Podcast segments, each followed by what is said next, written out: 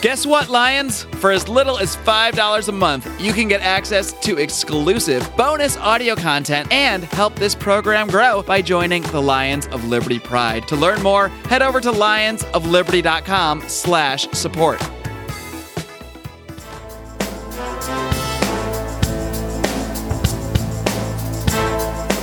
Welcome to Felony Friday, a presentation of the Lions of Liberty podcast. Here is your host, John Odermatt. Felons, friends, and freedom lovers, welcome back to another edition of Felony Friday, right here on the Lions of Liberty podcast. Of course, Felony Friday is the show where each and every single Friday I focus on exposing injustice in this nation's broken criminal justice system. We have three shows, three unique shows here. Our flagship program, hosted by Marc Clair, where he interviews leaders in the liberty movement and hosts roundtable discussions.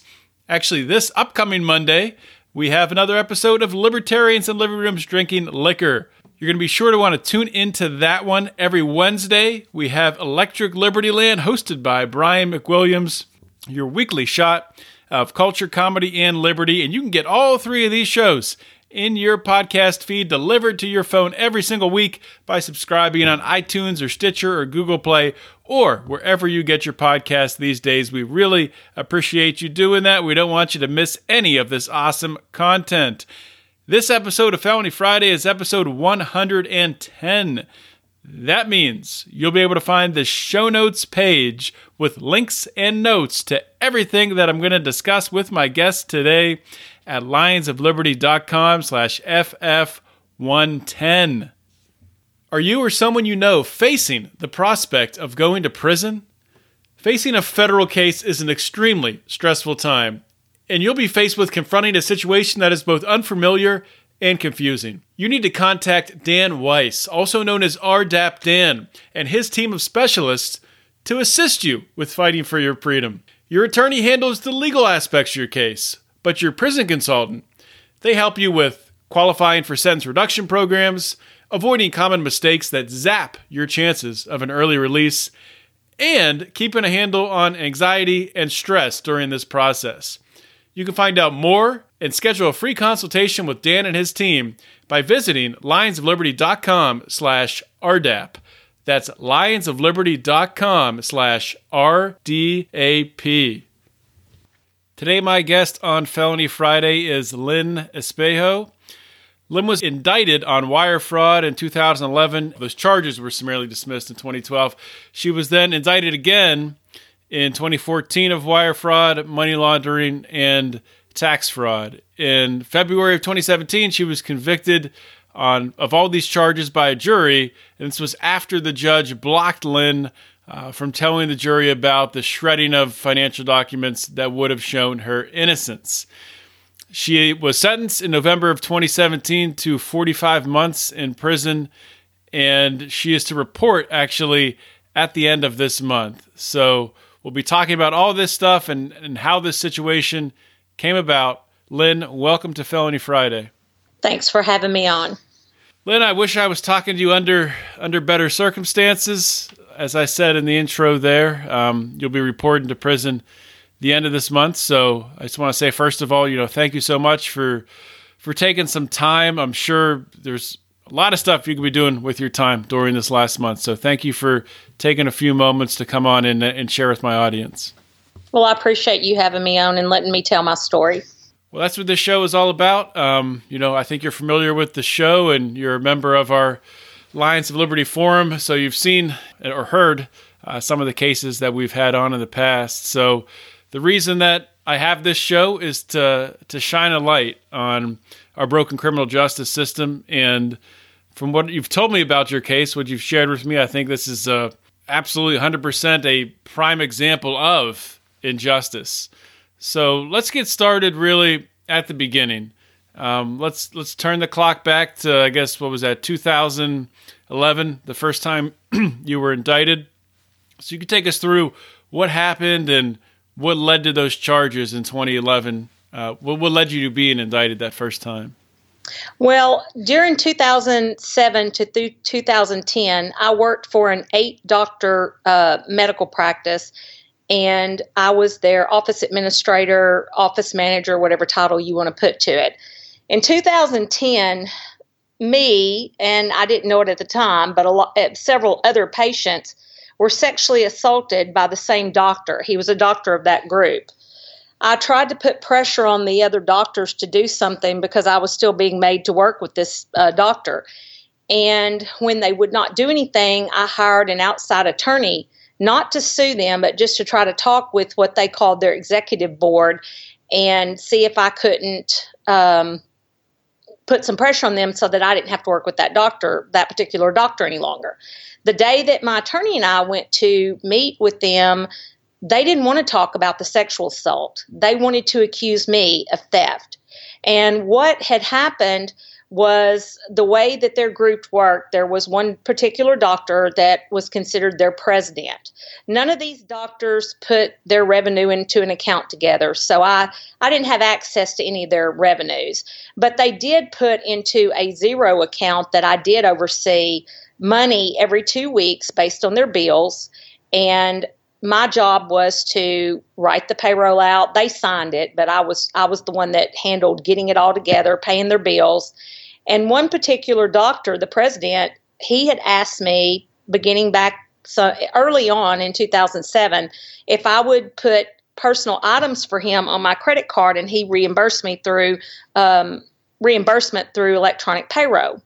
And I was fine with that. And it started out very small at first, you know, and then it just got bigger pretty quick, actually. What, and why, I was, why would he want to do that? What reason did he give you? At the time, there was rumors that he had a secret life, and he had told me he was trying to keep his wife from knowing all his business. And, you know, that was a red flag in a way, but you know, I was making 75 a year at this job. It was an easy job. I, I got a lot of benefits there.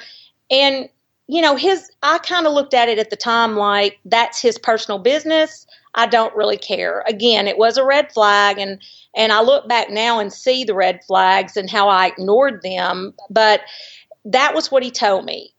If you want me to tell you what I feel now, I think he was probably hiding that money also from his accountant and not reporting it on his tax well reporting it on his taxes but as business expenses not personal expenses but at the time it started out you know i didn't really think anything of it now as time went on you know and i was still charging all this stuff i did start to kind of wonder and I thought to myself, wow, if he ever gets caught or audited, he's going to have a lot of penalties and interest. I never thought, oh, if he ever gets audited, you know, this is tax fraud or anything. But at any rate, that's what was going on. And um, so I feel like when it came to light, you know, we had this other issue going on that they wanted to get rid of me and they wanted to have something on me. So they accused me of, of, of the theft that day. And my lawyer and I, we went back to my office. We showed them where all their financials were. We gave them the keys to the office and I never went back to the office. I was put on leave at that time, and instead, I eventually quit a few weeks uh, later. I never heard from those doctors again, and at the time that I met with them, we had talked about, I suggested they get their CPA to do an audit because I knew once everything came to light that they would, you know, understand what was really going on with, with the other doctor. So I never heard anything. This was in September 2010. March of 2011, uh, March the 5th, actually, of 2011, I go out to my mailbox. I get a letter that said it's from the district court. It was actually from what's called pretrial probation. And that is something you're on when you're, you know, you're, you have to report to when you're on indictment, a federal indictment. You're basically, your liberties are restricted even when you haven't been found guilty or pled guilty, even if you're pleading innocent you're on you have to report you have they come to your house when they want you can't have a gun in your house. I mean you're you're totally stripped of all your rights the minute you're indicted. But at any rate i went out to my mailbox and i got this letter out and it literally said i had been indicted on march the 2nd three days prior. So hmm. i've never had any agent show up to my house. I've never been interviewed to get my side. I just go to my mailbox one day and no one's come to arrest me, and I just get out a letter that says I'm indicted. So I called the attorney that represented me on the sexual assault because, to be honest, um, when I worked for these doctors, red another red flag. Um, I had brought in two attorneys to show them that they were committing Medicare fraud in their billing. And both times I had sit there and watch them vote to keep billing the same way. Now, again, I told myself, I don't touch billing. I don't want to lose my job. So, you know, I turned a blind eye to the fact that I felt that they were committing uh, Stark two violations of Medicare fraud. Funny thing is, when I told the government that in 2011, they told me they didn't really care. So millions of dollars of Medicare fraud was committed, but the you know U.S. Attorney's Office didn't didn't really care about that. When you but, say that they told you they didn't care, it, it, like how how did you tell them? Was this during your uh, when you, when you were being interrogated, or at, what point did you tell them about this Medicare? Oh, fraud? I've never been interrogated, but when I was indicted, and I had to go up to the U.S. Attorney's Office um, with my attorney. I, literally, we told them about prescription drug fraud that I suspected, pain medicine, and that the doctors were more than likely committing me- millions of dollars worth of Medicare and Stark 2 violations. And they just looked at me and said, Well, we don't care. We just want to know what plea deal you'll take to get this case off our desk, basically. So, at any rate, um, I called the lawyer that, after I got the letter out of the mailbox, called the lawyer that had represented me for the sexual assault. And I said, you know, here's what this letter says. So she, I, you know, I just immediately thought the doctors probably had been caught for Medicare fraud, and here they are blaming the office manager because I did kind of always fear that in the back of my mind that they would blame me for it or something, say, you know, someone else did it. Because I watched them kind of do a few employees wrong when I was there. Again, red flags. But she looked it up and she said, Lynn, are you sitting down? And I said, no. Why? She said, You've been indicted for 57 counts of wire fraud, and they say you stole $611,000. Literally fell to the floor didn't know what to do. So she gave me the name of a criminal federal attorney because she didn't do that kind of work. She did employment law. I called him. He called me back, made an appointment. This is on a Friday, made an appointment to see him on Monday. That weekend, I go into our bank account to move. He told me I had to bring him $15,000. So I go to my savings to move $15,000 into mine and my husband's joint checking account so I could write him a check on Monday we have zero dollars. The federal government, well, actually, not the federal government, a Secret Service agent on March the 2nd had seized every dime we had to our name $50,000. So that was uh, asset forfeiture, I guess? Uh, yes. Proceeds of wire fraud, so they said even though that's not true. You know, my husband's whole month paycheck had just gone into our checking account, and literally we could show where the deposits had, gotten in there from. It doesn't matter what the truth is, again, it matters what the government says you did and where that money they say it came from. So this indictment rocked on from March of 2011 until May of 2012 when the AUSA that had it dismissed it what does what and does this, AUSA stand for? Um, Assistant United States Attorney. So he's a, he's at the U.S. Attorney's office, but he's not the actual U.S. Attorney. So anyone under the U.S. Attorney, they're called Assistant U.S. Attorneys. So they're basically a government prosecutor. But when that indictment was dismissed, um, they did not give my fifty thousand dollars back. In fact, they wanted our $50,000 regardless that they had dismissed an indictment that mirror imaged word for word what their civil uh, forfeiture said. And me and my husband both had filed claim to that money. And so they wouldn't give it back. And I was immediately told by my attorney that the, um, well, first of all, before that, they wanted me to take a plea deal. They offered me um, before they dismissed it. One one week before trial, they dismissed it. But prior to that, about a month or so prior to that, they called me and my attorney up to the office, and the U.S. attorney or assistant U.S. attorney there put a piece of of uh, yellow, well, actually a whole pad of yellow legal pad down, and told me just to write down anything I would plead guilty to. Now let that sink in. Just make up your own plea deal. Like, what is it you will do or say you did to get this off my desk? That's crazy. And I'm like, well, so I told him I wouldn't do anything. No, we're going to trial. I didn't do this.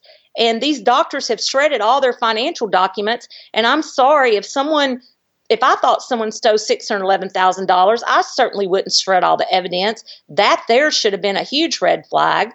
And not only that, the Secret Service um, agent and the um, assistant United States attorney, not the one that dismissed my case, but the one that had my case prior to him that retired during my case, they had gone to a grand jury and told them I had inflated invoices. Yet there was no inflated invoices because they had all been shredded even before I was indicted. So this Secret Service agent eventually admitted he had never seen one shred of evidence that I had done anything. He just took these doctors' word went to the grand jury and indicted me without one shred of proof. And the way we found that out, we uh, also got sued during the first indictment. My husband and I got sued for RICO, believe it or not, by these uh, doctors. And they made such outrageous claims. My husband's a CPA. What does what he, does RICO stand for? Sorry to keep interrupting. Oh, that's okay. The Racketeering uh, Influence uh, Corruptions Act, I think basically, you know, the mob, mafia, uh, big time organized crime is what that means. And they said my husband and I were a RICO organization. And my husband's a CPA. He was devastated by all this. Um, so they basically said in their complaint, their RICO complaint, Again, their attorney later admitted he went off and just took their word and filed it, never saw a shred of evidence. But they made like outlandish claims. They said my husband was their CPA. He had never done any work for them, and there was proof of that. They had their own CPA. They said that I had stolen 500,000 sheets of paper. I'm not sure. Yes, that was what. This is all was all in a civil complaint. You can easily see it out there. It's public record. But these are the kind of outlandish things they were saying in this this RICO. They wanted to get a, uh, a TRO, which is a temporary restraining order on our home, so that we couldn't borrow any money to pay attorneys. And it, it, was just crazy. The whole, it was like every time we turned around, our name was in the paper. You know, my husband, it was like, oh my gosh, is he going to lose his job too? Because you know, when you're indicted for theft of six hundred eleven thousand dollars, uh, you're not going to get a job. I can assure you. Your name's been spread all over the paper, especially and, when you're an accountant. I mean, that's... well, and I live in Arkansas. It's not like Espejo's a common name here. Mm-hmm. So you know, yes. And my husband, you know, being a CPA, he could have lost his license, and so the whole thing is just was crazy.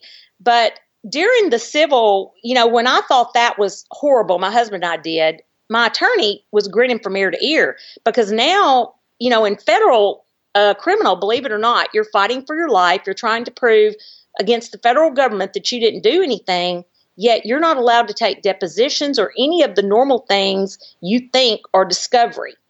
But because the doctors sued us civilly, we actually could put them under deposition um, we could do, you know, things that you couldn't do. So, of course, my husband had to get an attorney and he immediately subpoenaed them up for depositions that they immediately didn't want to take.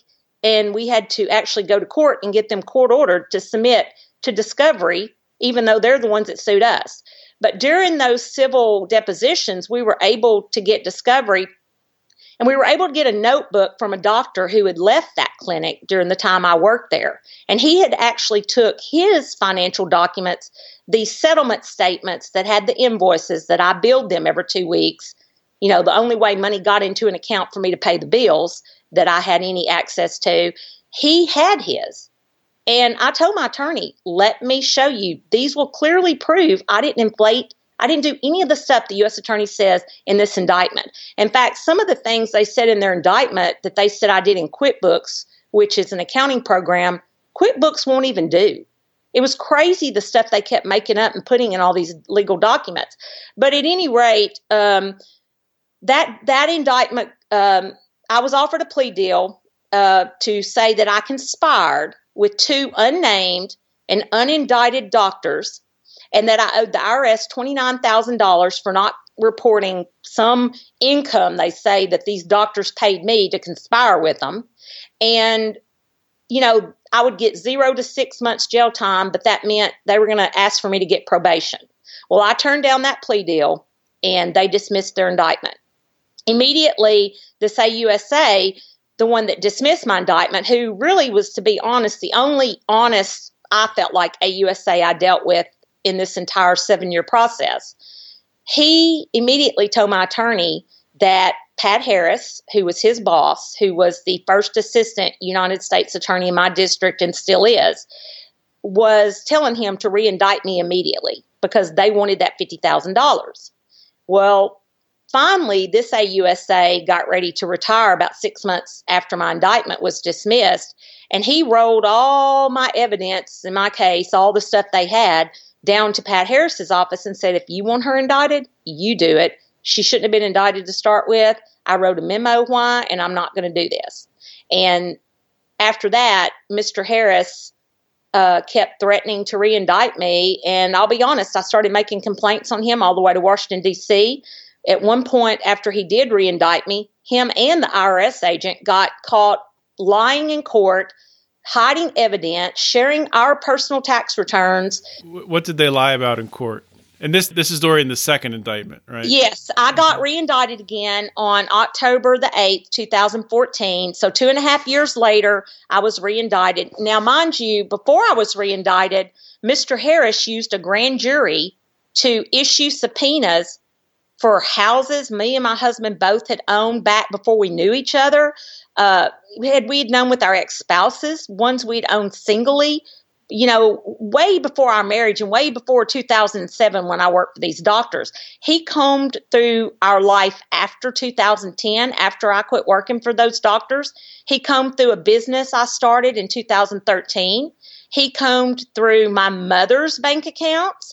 He went through our entire life trying to find something to charge me with.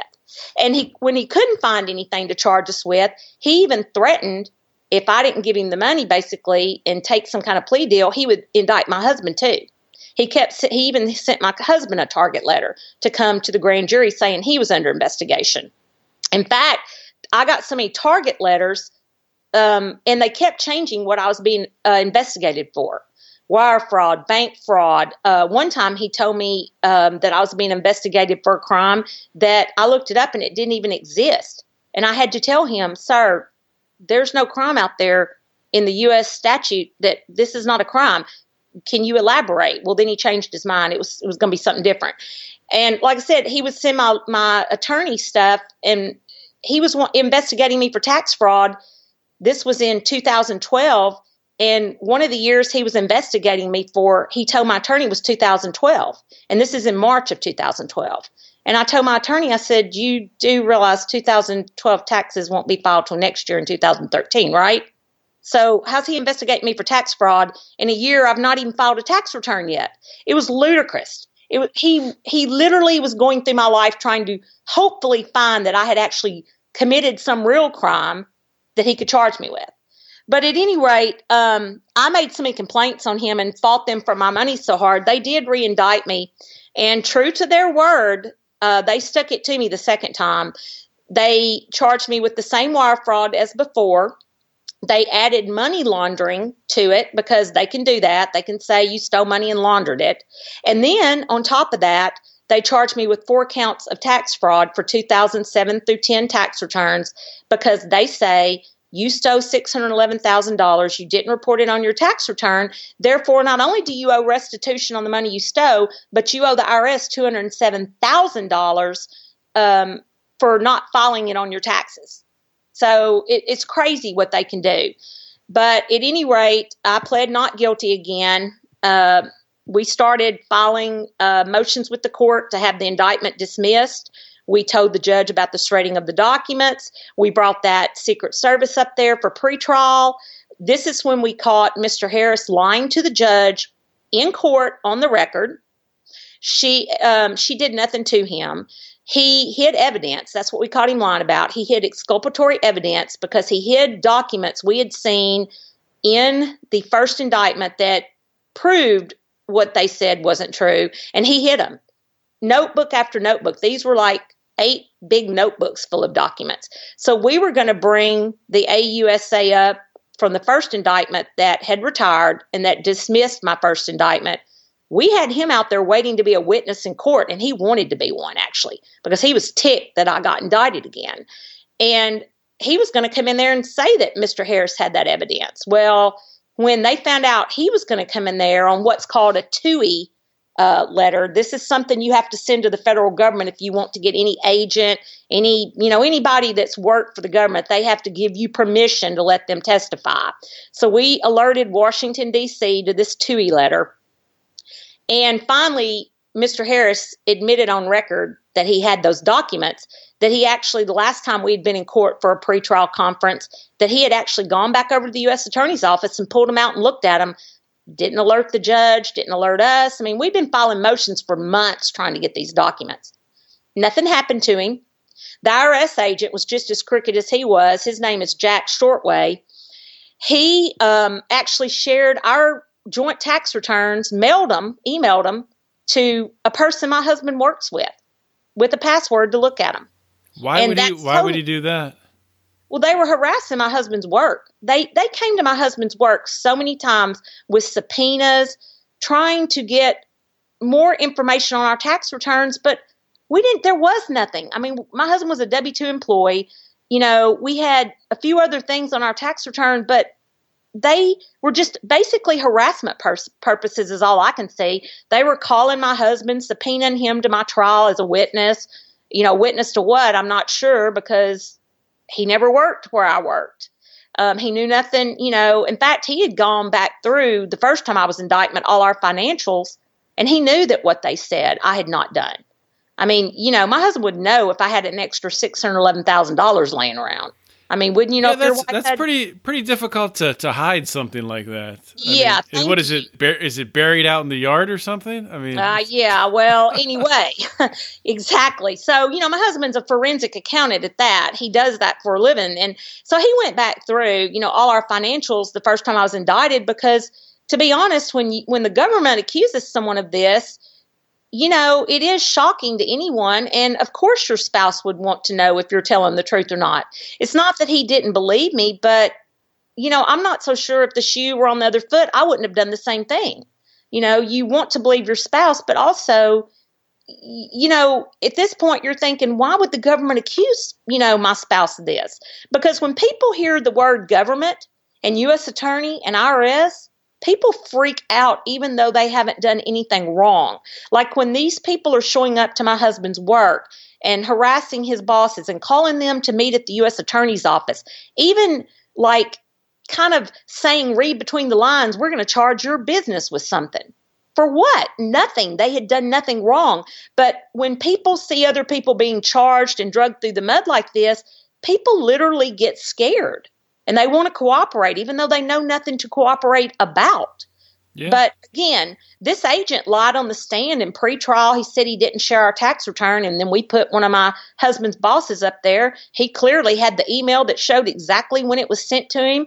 He had the copy of the tax return. He had the password that the IRS agent had sent him to log into the tax return. So he, but the judge did nothing. I, I was in shock. Like, not, not, these people are un touchable. Yet their narrative of what I did was so far fetched, you know, and it was being plastered all over the paper. And, you know, you're sitting they're fighting for your life. Uh, that's how it feels. I know it. I know it's not a capital crime, and I'm not going to jail for the rest of my life. But regardless, you're sitting there fighting someone with unlimited resources, the federal government, with their dog and pony shows, with their PowerPoint, their IRS agents. You know, they have staff that just sits there and does nothing but hands them documents and pushes slides on a PowerPoint show. Um, so anyway, that indictment rocked on. The judge would not dismiss it. She made me go to court, even though I had really nothing hardly in my defense because it had all been shredded. And um, but I was determined that justice would prevail. I thought for sure once I got to court, a jury of my peers, another fallacy in thinking on my part, but I thought for sure they would see the truth and I would be found innocent because I knew I was. I was offered many plea deals during this time too. The first plea deal, they said I could plead to one count of tax fraud and pay the IRS two hundred and seven thousand. I kind of laughed at them and told them, "Yeah, okay, whatever." The week of trial, even up until the day before I was found guilty, they were still offering me to plead to one count of wire fraud and say I stole six hundred eleven thousand. So their plea deal changed over time, but even so, you know, it at any time, even like I said, up until the jury came back with a verdict, they were still wanting me to take a plea deal. I think because, truthfully, I think they know it's not true. I think that, that they know that I didn't do this. But once you're in their crosshairs, once they get you, they're not going to back off and admit they were wrong. I mean, the first indictment I looked up because that AUSA was just an honest guy. He was fixing to retire. So he didn't really, it didn't really matter to him if he got more convictions. His career was winding down. But I have figured out that convictions are very important to U.S. attorneys. That's how they move up the ladder, or AUSAs rather. That's how they move up the ladder. That's how they um, get recognition. Um, you know, the first the first time actually when I was indicted and they tried to make me take that plea deal, my attorney was telling me, Lynn, you need to take it because you just don't know what, you know, they might come back after you. We don't know what they'll do because they want that $50,000. And I'm like, no, I, you know, I believed in the justice system. And, but I did tell him at that time, I said, now, if they'll give me a misdemeanor and you're telling me I'll get my money back that way, I'll take a misdemeanor. And the AUSA told us, I mean, I sit there and heard him. He said, yeah, um, U.S. Attorney Chris Thyer says no misdemeanors out of this office because only felonies look good uh, when it reports up to the DOJ. So, in other words, you know, I was willing to plead to a misdemeanor just to get it over with. But no, that's not good enough. It has to be a felony conviction. Your life has to be ruined because only felonies look good on their uh, record. I want to share with you all a very important service that can help you or someone you know who's going to prison. As I've documented many times on this show, sometimes even good people end up in prison. And facing a federal sentence can be an incredibly stress filled time.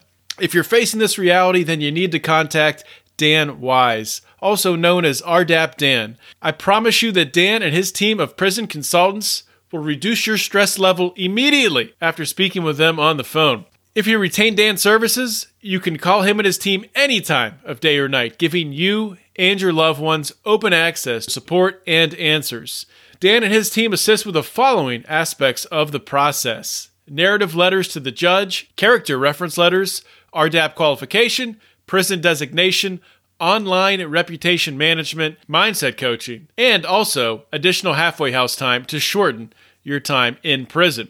Now, don't sleep on this one, guys. You can find out more and schedule a free consultation with Dan and his team by visiting lionsofliberty.com slash RDAP. That's lionsofliberty.com slash RDAP. So now now you've been convicted. You obviously yep. sentenced. You're you're going to report the end of this month. Um, wh- where do you report to? Bryan, Texas Federal Prison Camp. Because I'm I've never been in trouble before. I'm minimal security. Um, you know, after they got me convicted, though, I will tell your audience this that wasn't even good enough for the government. They had told me if I went to trial and didn't take one of their plea deals, that they were going to try to get what's called enhancements to make me go to jail for 18 to, uh, to 13 years they were again true to their word. They tried to get three different enhancements. They tried to say obstructed justice. They tried to say violation of position of trust and sophisticated means. And luckily the judge did rule in my favor on those. Uh, we, we my attorneys and i fought those. Um, and we did win. So i did you know and then because i had uh, character reference letters that talked about my character um, and then I had several people that came to court, including my pastor, that spoke on my behalf the day of sentencing. I was actually given a two level on the sentencing, federal sentencing guideline variance, the judge said, for my character. So she actually, I would have been serving more time on the, by the guidelines if she would not have went down two whole levels that got me down to the 4151 guideline because I think I was looking at like 60 something months before she gave me the two level variance. Um, so anyway, I'm I'm going for 45 months. You know, you get like oh 12.88% good time. So I'll still be serving a little bit over 3 years again for a crime that I never committed. Now, I will say this I turned a blind eye and, and, saw a lot of red flags and ignored them. So I feel like, in a way, I got myself on this path by charging stuff to my credit card, turning a blind eye to what I felt my boss was doing. But you know, and I and I do feel like that that's where I maybe did something wrong. Well, you know, not maybe. I know I did something wrong. I shouldn't have done that. You know, was it illegal to charge something to my credit cards? No. Is it my place to police what other people report on their tax returns? Absolutely not. But moral of the story is if you feel like someone's being shady, probably the best thing you to do is not be associated with that person and run the opposite way. So, moral of the story, you know, it has been a hard lesson learned. Do I feel like I committed any kind of crime? Absolutely not. And and you know the thing is that none of those doctors got one after, um, except what, why for, why do you think that is that they didn't get? The one that had me charging things on my credit card, he's very politically co- uh, connected. I'll just leave it at that. In my state, he's politically connected, and someone he's co- politically connected to is very politically connected to Chris Thyer, who was the U.S. attorney the entire time during my case. I feel like that had a lot to do with it. Uh, the one doctor that assaulted me and other patients, the one one of the ones that I felt was abusing prescription drugs, writing out, you know, for money because I had had some staff members tell me that he was doing that. He actually is in federal prison now. He actually got indicted during my second indictment. And only after the local authorities here charged him because the U.S. Attorney's Office was was protecting him as well. I believe. I really feel like Mr. Harris was protecting him because of my case, but he put illegal oxycodone on the street. Apparently, what staff had told me when I worked there that they had seen patients giving him money for prescriptions, which he always denied. But apparently, it was true because he he apparently was the big name and a big indictment. There was an indictment that had already happened, but he had not been in it. And the local authorities, I think, got tired of waiting on the U.S. Attorney's Office to indict him because um, a young man had died from one of the, some of the prescriptions he had put out on the street illegally for oxycodone. And so a local sheriff's office, uh, local county indicted him or uh, charged him with drug fraud. And, and so after that, there was a local reporter that really doesn't like our local U.S. Attorney's Office because she feels that Mr. Harris is very crooked, and she's not liked what he's done in multiple cases. Mine was just one of the ones she didn't like that what was going on in, and she started hounding them about that doctor. Why was he not indicted? Well, no time later, they added him to an indictment that was already had already been unsealed, and come to find out, he was the ringleader of it. But the U.S. Attorney's Office had somehow failed to indict him when they indicted all those other people. But they did go back and supersede it and add him to it. And uh, but they gave him a really sweet deal. He took a plea deal, and lo and behold, they only wanted him to go to jail for eight years. He got to keep his million dollar house. They didn't really seize anything of value. One little pickup truck and I think a hundred thousand dollars they took from him. But in the big scheme of things of how much they say he put illegal drugs on the street, and they and the years they had wasn't even any of the years I worked there. They started it like several years after I worked there, and I know I know I was told it was going on when I was there. So you know, it's it's funny how certain people get sweet deals, but people that honestly really did not know they were committing a crime. And I, I say that because since I've been going through this process, I have talked to many people out there I've talked to people that have already been to prison and back, and I'm talking to people right now. I'm helping a lady that hadn't even pled out yet. Uh, she's dealing with this similar situation. She did not do what they're accusing her of, but the big boss she works for is not being charged. She is. Um, I've talked with with several people that you know um, well, for instance, you had RDAP Dan on your show not too long ago. Right. You know, his his uh, girlfriend Shelly granted, they were working at a, a pill mill, but they weren't the ones writing the prescriptions. He went to jail for prison for uh, drug drug fraud, and he did. He admits he turned a blind eye, kind of like I did to some things. But his girlfriend Shelly, she went to prison for 13 months, and she like worked at this clinic two days during the time that they say the crime was actually going on that they indicted them for, and she was the receptionist.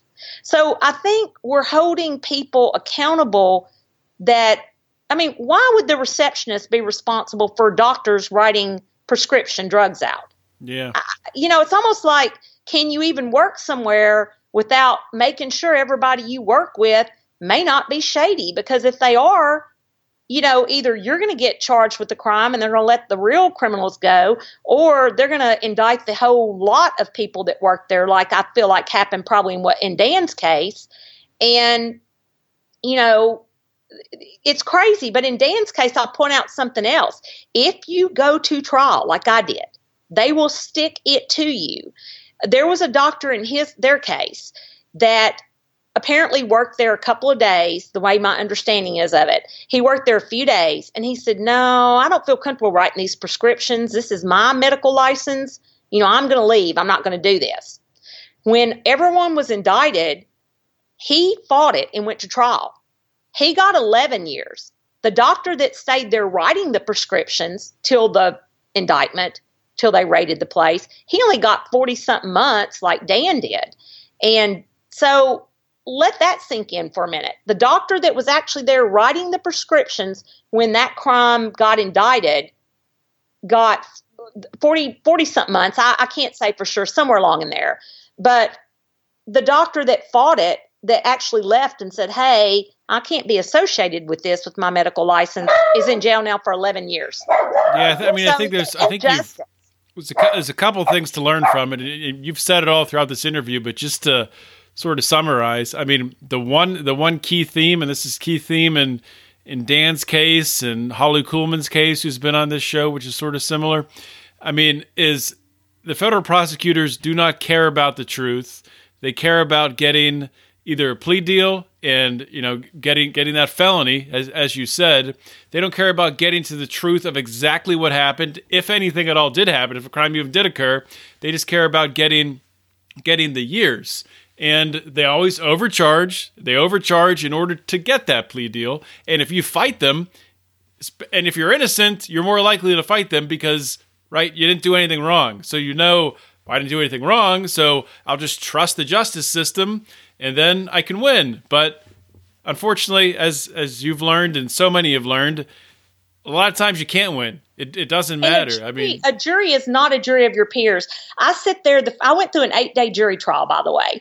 I sit there the first day and watch the U.S. AUSA's, the U.S. Attorney's Office, vote off anyone with financial experience, any bookkeeper, any accountant, anybody. And you would think, since my crime was considered a financial crime, you know, supposedly I stole all this money and you know was was working there doing wire fraud why, if you thought the person you've accused of wire fraud, um, you know, a financial crime, if you really believed in your case, why would you feel the need to vote off anybody that might actually see through your case? Wouldn't you want those people on the jury to convict your this criminal you're trying to get put in jail if you really believed that you had a case, a financial case against this person? It makes no sense. Yeah, it, it and and again they put on such a dog and pony show. There was some of those days that i sit there like when the irs was on the agent was on the stand i sit there and literally thought to myself if i didn't know the truth i might believe what they're saying that i did because they put on powerpoint. It's so convincing. The first day of trial i was appalled at this. Um, they packed the courtroom. You know i'm over there me and my little attorneys you know we don't even have a um, an expert witness, nothing. I mean, we're just over there trying our best. You know, by the time you get to a second indictment, you're financially drained, drained, even though, you know, but I don't really, I didn't really qualify for public defender because, you know, my husband had a good job. But you're financially drained and you're just trying to, you know, get whoever you can at that point to go with you to trial. And they're over there. They pack the courtroom with all the other AUSAs that come in there and, you know, give a big show.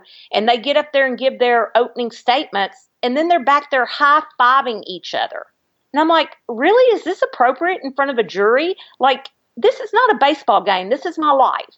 You know, you didn't just make a home run. You're trying to put me in prison for something I didn't do. And you're over there high fiving? It was the whole system like is actual broke. high fives in the courtroom. Yes, high fives. Yes, yes. As if, and I'm talking, you know, basically the, they were high fiving each other. All their little people that came in there, you know, from their office because they were basically saying, "Yes, you nailed it. You gave a great opening statement." And we're just sitting over there at the, you know, you're sitting over there. You know, you're just, it's disbelief. Like I, I literally I could, it, it just, I was in shock. The whole system is broke and needs revamping. And, you know, I hope President Trump steps up. You know, you would think after Jared Kushner's dad has been through this that they may actually, you know, try to do some reform. But to be honest, I, I don't believe it for a minute. I mean, really, the if you ever go and read, this is another thing that if you ever go and read anyone that's accused of anything in this country, go read some of the comments under articles. I mean, they're wanting to hang people at the courthouse square before they even have a trial. The whole, the whole, just the, the whole country, people have no empathy, compassion. They don't even stop to think wait a minute, this could happen to my family. Wait a minute, what if this person really didn't do this? The minute someone sees the word indictment or arrested, it's like, why are we having trials? Hang them at the courthouse square. Let's get a firing squad. Yeah, I'm, I'm glad you bring that up because that is a, uh, I mean, that is a big problem in our society. And I've had this conversation with friends and family, even my wife recently. There's one story that sticks out to me. I there was a, uh, a teacher that I had in high school that I, I saw in the paper recently that he had been charged with the crime, some sort of, you know, theft of funds from the school or something like that. And my wife said something like, "Oh wow, I, I, bet you didn't know that teacher, you know, was a criminal." I'm like, "All I know is that he was charged with a crime and he, you know, turned himself into police. I don't know if, if he, what you're not going to run from police, of course. You well, exactly. I've been I mean, out of pre-trial release. Think about this. I've had my liberties uh, basically taken from me almost since March of 2011. Now, there was a little two and a half year break there when I wasn't indicted, but I had them for 14 months. My liberties were restricted. They've been restricted again now since October 2014. I have now been convicted since February the 8th of 2017, and I'm just now going to go to prison for it. But this entire time, I have had to give my passport up. I can't have a gun in my home, even before I was convicted. My husband can't have a gun in our home. Not that we're gun people, but what if we were? I mean, you know, you have to submit to drug and alcohol tests if they want to. Fortunately, they've never really bothered me with that.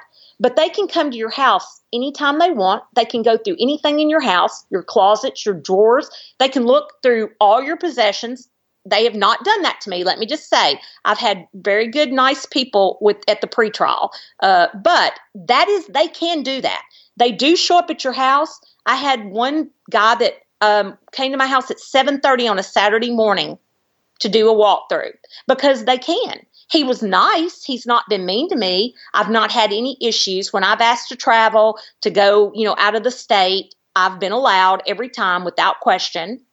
And I've been allowed to check in this time online, you know, just like going and log in once a month and say, hey, I'm still at my house, by the way. But but the point is, your restriction, you're restricted. Your liberties have already been taken, and you're not even found guilty yet. That, that shouldn't that's be. unbelievable. I, I didn't know about the part where just a just pre-trial, you can't have a gun at your house anymore. Nope. I mean that's if you're on a prescription, you have to let them know what it is. So, and if you go to your doctor and your doctor gives you drugs, you have to take a picture of it and text it to them and tell them you're on that drug. If you get stopped by the police, like for speeding, or if you call the police to your house because someone maybe peeping Tom or you thought you heard something outside, you have to let your pretrial probation person know, hey, by the way, I had to talk with the police last night. I called them to my house because someone knocked on our door at 2 a.m. Or, or, you know, someone broke in my house or whatever the case is. Or I got stopped and got a speeding ticket or I got stopped and got a warning ticket. Anything like that, you have to call them immediately and tell them you've had law enforcement contact. Really? I mean, it's ridiculous. And and not only are you punished, your family's punished. Because what if I had, you know, a big hunter husband? I don't, but a lot of people do hunt. I live in Arkansas. You know, what if my husband was a big hunter? Well, not only during pretrial could he not have had guns, but of course now I'm a convicted felon. So if he wants his wife to continue to live in his home, he can never have a gun again. Well, for, yeah, for, forget about that. Forget about hunting. If somebody breaks in your house and tries to steal from you, you can't defend yourself. Absolutely.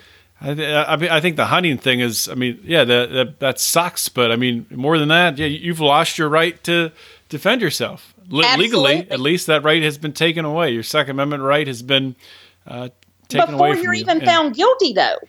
right? Without without even being found guilty of anything. It's, it's incredible. That's what a country. You know, a lot of people wouldn't even wouldn't even believe something like this until they hear from someone like yourself going through it, which is why I'm, you know, I'm so happy you agreed to come on this show, Lynn. And I want to thank you for once again for giving your time. We're almost out of time here today. Uh, before I let you go, one more question: If you could give advice to someone who's going through a, a very similar situation, just some, uh, you know, some some short, quick advice. What, what's what's the best way to react? Uh, what's what's the best path um, if one of our listeners ever finds themselves uh, facing federal charges? As sad as it may sound, don't fight them. Take whatever the best plea deal, the first one you get is probably going to be the best. Do not hire and pay a high powered attorney. They're not going to do you any good. Public defender's just as good if you can get one. And if you really want someone to help you, hire one of the good prison consultants out there that your attorney's going to tell you are quacks. That's not true. I've gotten more help from prison consultants, except for the one that that is unethical, and that would be RDAP Law Consulting. But um, I hired What's, them and what's had to fire. RDAP Law Consulting? Whew, those people are scams in and of themselves. You don't want to you don't want to use them. But there's a lot of other ones out there. There's RDAP Dan. There's P- prison professors. There's Larry Levine and Holly. I mean, you've got RDAP RDAP Dan is a sponsor of this show, so people are should be familiar with uh, with RDAP Dan. Yeah, he puts out good videos. And then there, you know, there's Patrick Boyce. There's a lot of good names out there. They those are the people that I have gotten the most help from. I wish I would have hired one in my case sooner. But do not spend your money on a high powered attorney because I can tell you they're not going to go to trial. They're going to try to get you to take a plea deal. And if you get to trial with them, they can't fight the federal government. No, they're not equipped. And, you know, so you're better off with a public defender. As sad as that sounds, you're better off you know, trying to get the best plea deal possible right up front. Do not make the government mad. Do not fight them because in the long run, the truth does not matter. The truth is what the, the U.S. attorney says the truth is. That is unfortunate, Lynn. Uh, I want to thank you for coming on the show and wish you the, the best of luck going forward, uh, reporting to prison. Um, we'll have to keep in touch and and have you back on the show uh, when you get out. Hopefully, you don't have to have to serve that full uh, what is it forty 45 months. 45 you you months. do in federal. You have to serve it all except for they give you roughly 12.88% good time. Okay.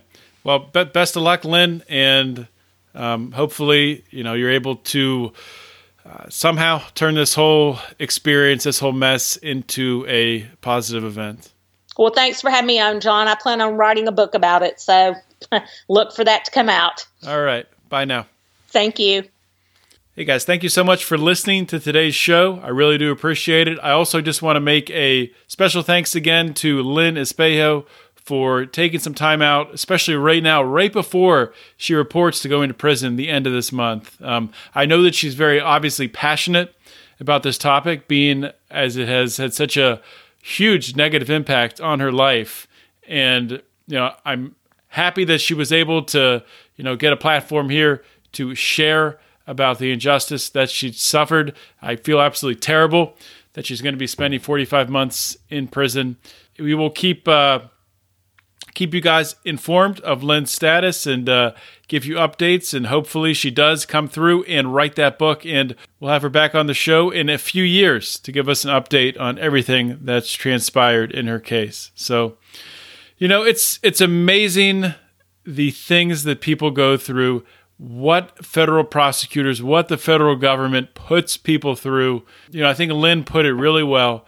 She obviously has, maintained her innocence, but even if she had done this, it wouldn't make any sense to lock her away in prison when she has this immense, tremendous $600,000 plus restitution she has to pay. It makes no sense to lock someone like that away and they're not even able to work. And on top of that, you're damaging, uh, you know, their future career aspirations, business aspirations by tarnishing uh, their image and making it harder for them to earn that money to to make the repayment. So it makes zero sense. It's 100% backwards, and it's just a really sad situation. And it is so sad to because I see this all the time, guys. I mean, you guys get to see get to hear about a lot of these stories, but I get many more in my inbox uh, that I hear about all the time. Just too many to uh, to bring on the show, and it's it's hard to after seeing so much of this stuff, it's hard to really know what to do or, or know what to say. It's sort of a,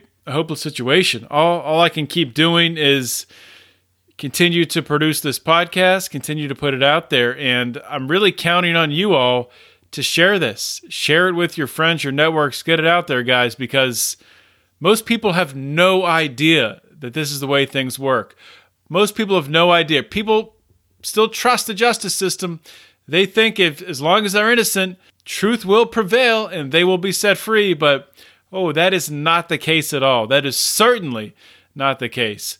The federal government, the federal prosecutors will overcharge you and they will get a conviction if you don't uh, succumb to a plea deal. That's the world we live in right now, and that's reality. And that's one of the reasons why I reached out to RDAP Dan Prison Consultants, and I wanted to to bring them on the show as a sponsor to give uh, you know people because we do have a lot of people who are facing tough situations like this, who are facing jail time, who are facing federal cases. I wanted to give them the opportunity. Somebody that I trust, Dan Wise. I wanted to uh, you know give you guys the the chance to to work with him and hopefully maybe get out of prison a little bit sooner and mitigate against having a, a really, really difficult sentence. So, also, definitely check out Dan Wise's YouTube videos. He has an outstanding YouTube channel. Uh, you can find that on our RDAP Dan page, lionsofliberty.com slash RDAP can link to uh, his YouTube channel there and check it out. Other than that, guys, that's all I have. Join the Pride. Uh, I think I've said it so many times. I've been posting in the Lions of Liberty forum that we are trying to get to a goal at the end of this month to be at at thousand dollars um, in monthly subscriptions in our Pride. That's going to allow us to start to step our game up and start to go to some of these libertarian events across the nation this year. And we really want to be able to do this. Um, we're about a hundred and maybe 70 bucks away from doing that, something like that. So we need more people, guys. We are starting a new level of the Pride. Uh, we have our $5 level, the lowest, where you get the bonus content. $10, you get the bonus content, and you get some free merchandise a a t shirt, a koozie. We are adding a $15 level. Now, the $15 level um, is going to be the same as 10. You get everything up to 10.